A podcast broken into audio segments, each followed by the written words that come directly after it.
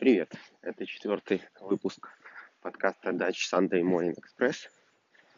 Сейчас семь двадцать пять утра по Амстердаму. Я нахожусь в городе Haarlem, что на западе от Амстердама. И начинаю свою воскресную утреннюю пробежку в направлении Северного моря, города Зандvoort. До него сейчас где-то восемь с половиной километров. Вот. И в этом выпуске хочу поговорить, как получится, не знаю, но пока планы такие. Хочу поговорить все еще о driverless cars, да, да, об автономных автомобилях. Продолжить тему прошлого выпуска. выпуска. Вот. И немного о CryptoKitties. Тоже мы частично затронули в прошлом или позапрошлом даже выпуске. Ну, начинаем. На, прош... На прошлой неделе в городе Темпе, что в штате Аризона, произошел первый инцидент с участием пешеходов и автономных автомобилей. Э-э- один из автомобилей э- сбил э- женщину, которая переходила дорогу, она пер- перевозила велосипед. В принципе, в том месте, где этого было делать нельзя, в темное время суток, это было около десяти вечера. Вот. Э, за рулем э, это была машина Volvo икс си девяносто. Вот. За рулем был э, водитель, но в момент столкновения он отвлекся на что-то, на какие-то э, э, приборы в панели автомобиля и не смог вовремя среагировать и схватить руль. К тому же руки были не на руле, как, собственно, следует делать по инструкциям. Вот. То есть это такая совокупность факторов, которая привела к такому трагическому событию. Вот. Но что меня в этой ситуации, конечно, кроме смерти человека, расстраивает еще то, что сразу же армия э, многих СМИ начала атаковать Uber, приплетая сюда Каланика, там, и в том числе New York Times, э, тому, что надо немедленно прекратить тестирование, что, собственно, Uber и сделал. Они приостановили тестирование и в Темпе, и в других городах, там, в Питтсбурге, в Торонто, в Соединенных Штатах, приостановили тестирование своих автономных автомобилей. Нам, как минимум, на период расследования.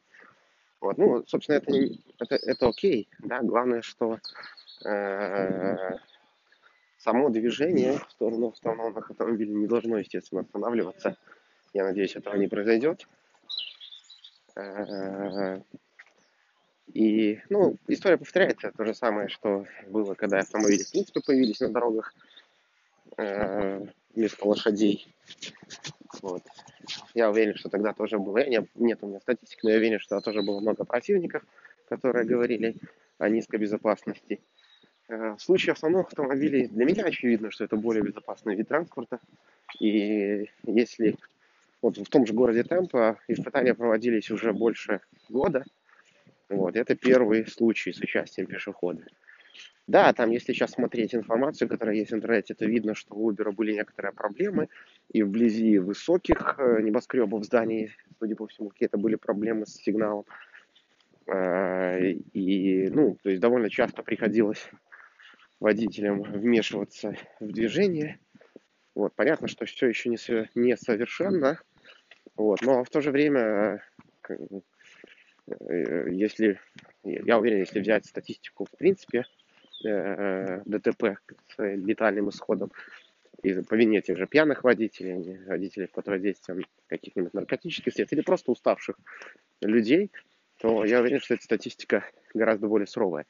Другое дело, чтобы получить одобрение в обществе, автомобили должны быть не, э, не только не хуже, вот автономные автомобили не только не хуже автомобилей, которые управляются э, людьми, а, конечно же, лучше, да, только в этом случае общество одобрит их. У меня есть очень хороший друг в городе Темпе, Аризона, собственно, там, где произошел этот случай. Я попытаюсь его пригласить в этот подкаст, и мы запишем первый э, прогулочный парный подкаст. Он будет у себя в Темпе.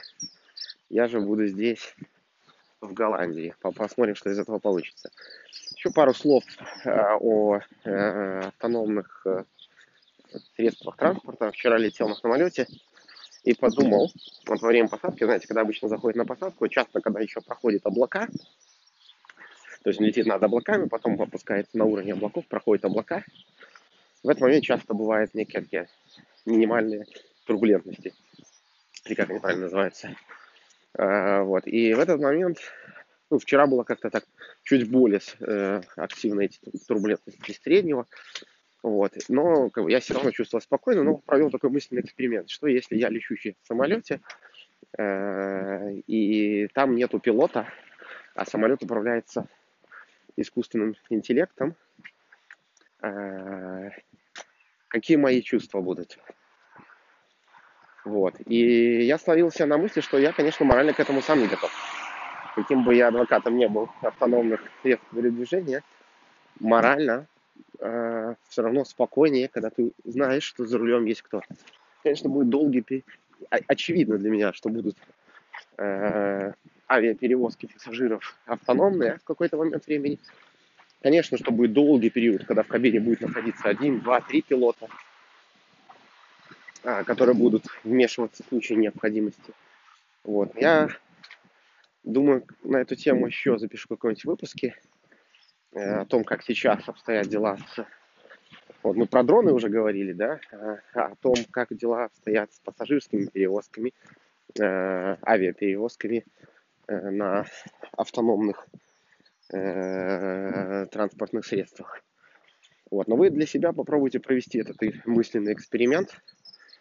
И когда вы в следующий раз будете лететь, на земле его тяжело провести. Вот когда в следующий раз будете лететь на взлете или на посадке, особенно в такие моменты, когда там происходят какие-то случаи, да, вот проведите эксперимент, что никого в кабине нет, вы сидите, как вы себя чувствуете, уверены или нет. Один из моментов, которые, мне кажется, помогли бы убрать страх у э, пассажиров, это если дать им больше информации. Это, собственно, как и, как и совсем, как и с бизнесом, с проектами, когда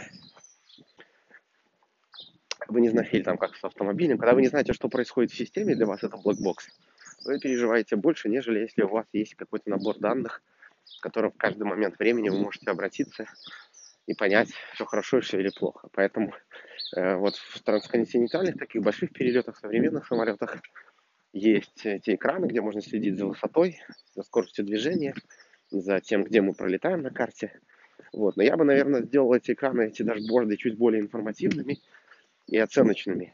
Потому что человек не профессионал, можно не понять, ну, окей, вот сейчас такая скорость, это хорошо или плохо, или такая высота в данный момент времени полета, это хорошо или плохо, там, скорость снижения, да, вот. А если это сделать чуть более user-friendly, чтобы эта информация несла некий смысл, то это как раз могло быть одним из шагов к тому, к принятию обществом автономных транспортных средств.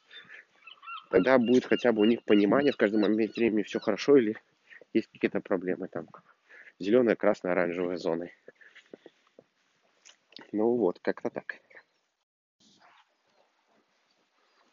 Я добежал до Зандворта. В процессе бега, кстати говоря, слушаю некоторые подкасты.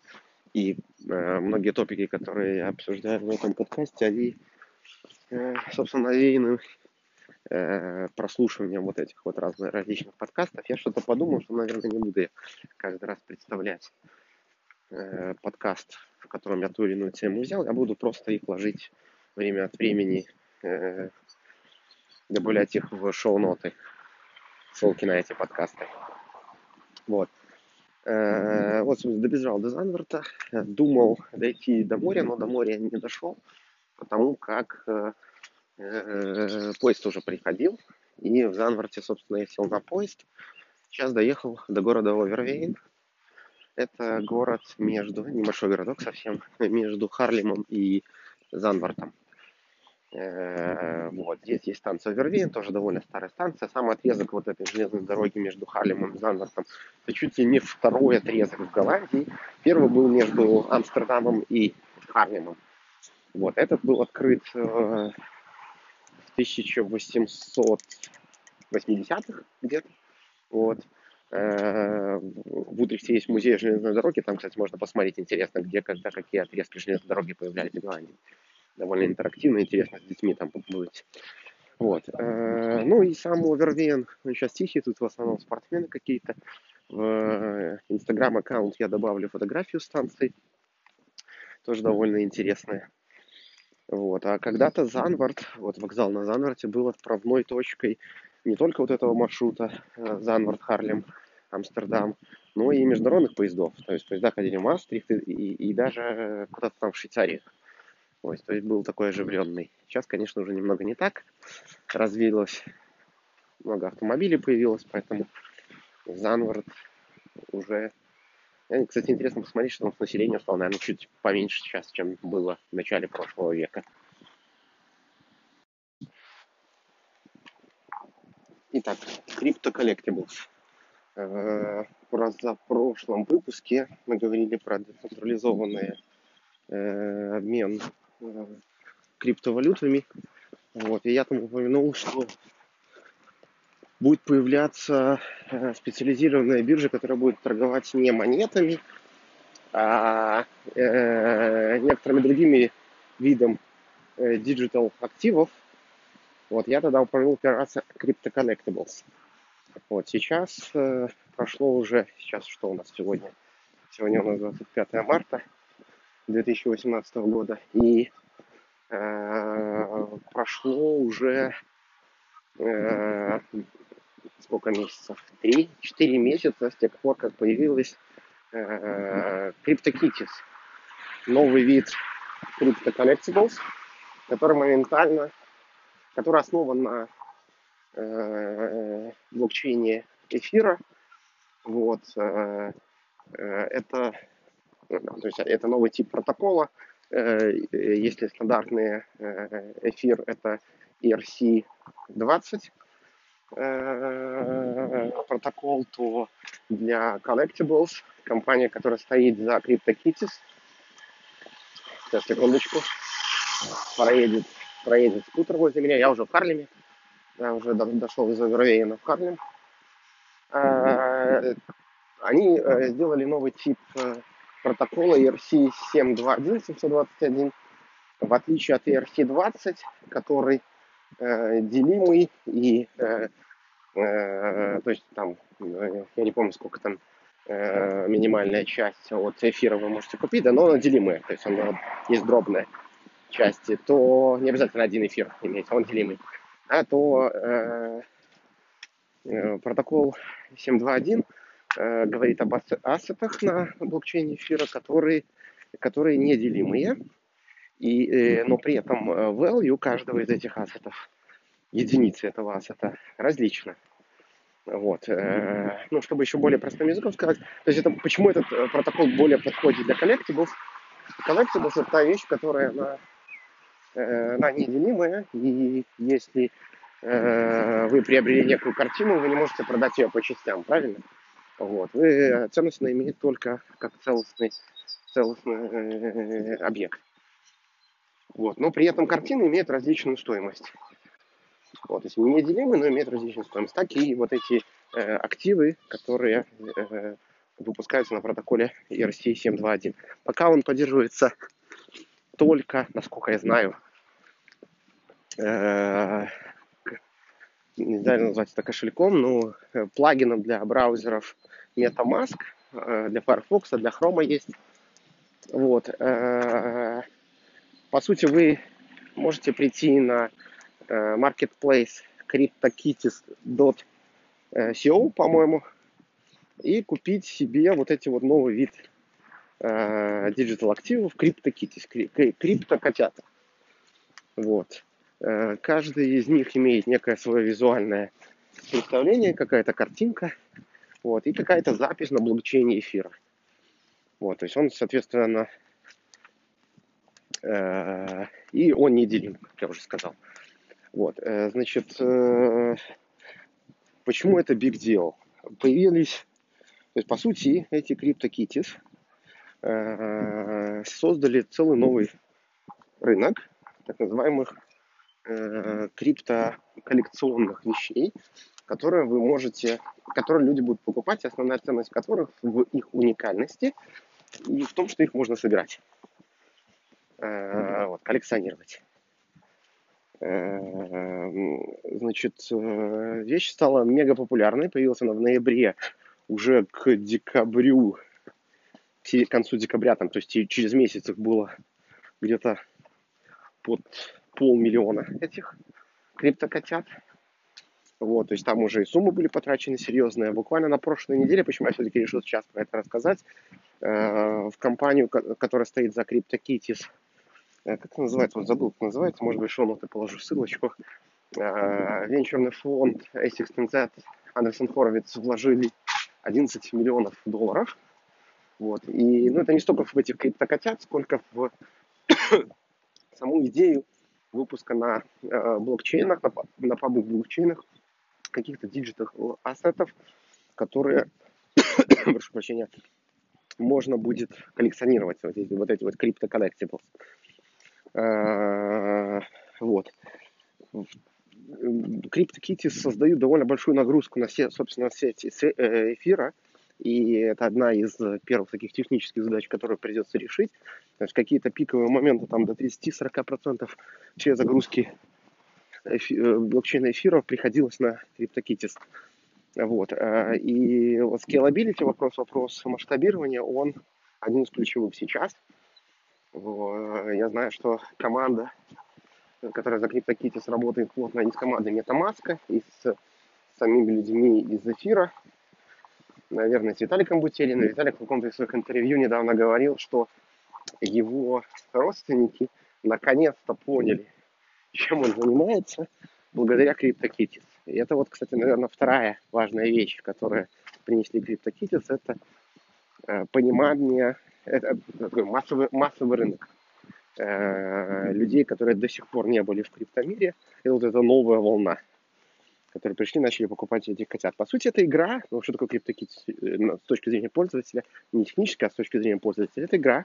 Когда вы приходите на маркетплейс, покупаете себе эти котят, вы их можете э, купить, продать на этом маркетплейсе, ну и то, что вы еще можете сделать, вы можете их спарить.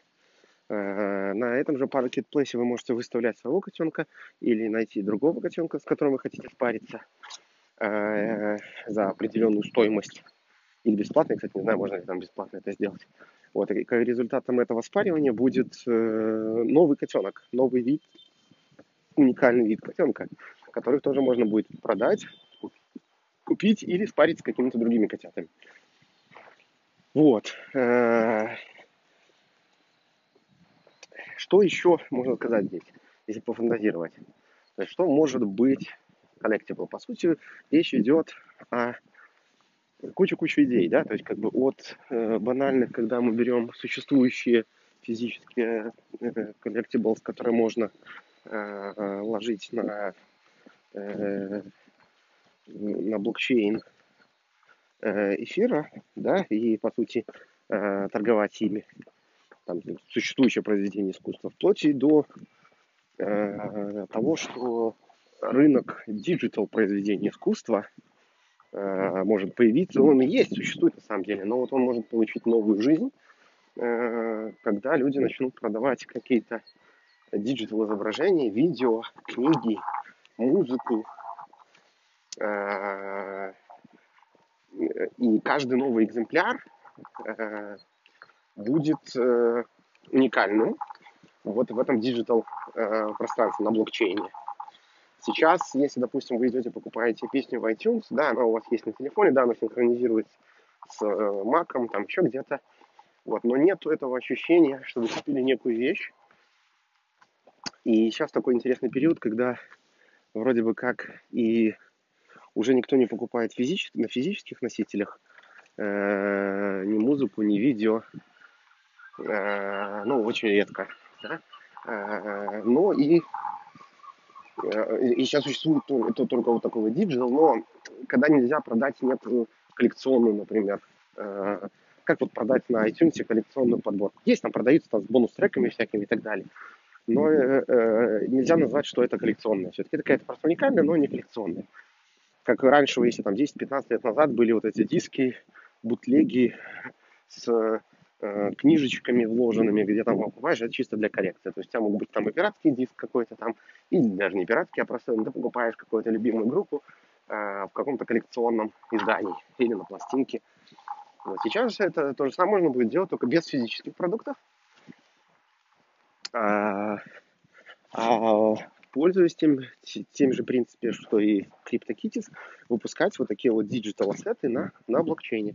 Например, с Limited Edition альбом некой группы, который каждый айтем из этих пятидесяти штук э, имеет свою запись на блокчейне эфира, вот, и поставляется с неким набором медиа, медиа айтемов, не только сама музыка, но еще и э, некая графика, может быть, видеоклип, еще что-то. Вот, то есть, ну, я думаю, это начало, начало да, большого, большого рынка крипто, крипто, крипто-коллектиблс различного вида. И котята, котята положили этому старт. Кстати говоря, Genesis блок, Genesis котенок, котенок, который был первый выпущен, его продали за сумму, превышающую сто тысяч долларов. Ну, конечно, кажется безумие, с одной стороны, но с другой стороны, почему бы и нет. Да? То есть, если какое-то произведение искусства можно продать за... Или там акционизм. Вот, кстати, для акционизма тоже целое пространство. То есть, эти акции можно записывать на блокчейн и продавать. Ну, я на самом деле очень exciting. Я думаю, к этой теме будем возвращаться. По мере того, как рынок этот будет развиваться.